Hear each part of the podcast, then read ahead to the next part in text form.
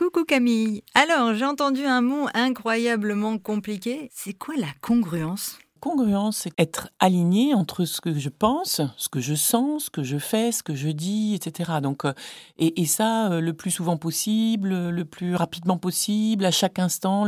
C'est un enjeu euh, parfois qui peut presque être, être un peu stressant de, de chercher comme ça cet alignement permanent. Donc, l'idée, c'est de le faire évidemment tout en souplesse et effectivement d'avoir une forme de porosité hein, et de cohérence entre ce que j'éprouve, ma capacité à penser sur ce que j'éprouve, à réfléchir sur ce que j'éprouve, puis du coup à agir en fonction à la fois de ce que j'éprouve et en même temps de ma pensée, de mon analyse de la situation, et du coup agir de façon la plus juste possible.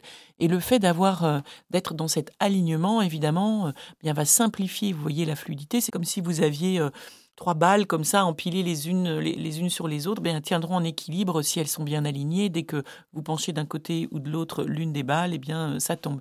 Donc là, l'idée, c'est vraiment de, de pouvoir œuvrer, on va dire, à sa bonne santé, à la simplicité aussi de la circulation des énergies à l'intérieur de soi, du coup à la simplicité des relations avec les autres, œuvrer à plus de plaisir et plus de fluidité. Et l'alignement peut être effectivement un, bon objectif. Après, il n'est pas si simple que ça, évidemment, à, à mettre en œuvre au quotidien, puisque nous rencontrons des obstacles, des courts-circuits dans cet alignement, et parfois même notre éprouvé, par exemple, est tellement envahissant que notre capacité à penser et à agir sont arrêter, ou inversement, euh, nous n'éprouvons plus, nous n'agissons que par la pensée, si bien que nous nous privons de tous ces signaux faibles dont nous disposons pour euh, agir de façon juste et efficace, utile pour nous et pour les autres.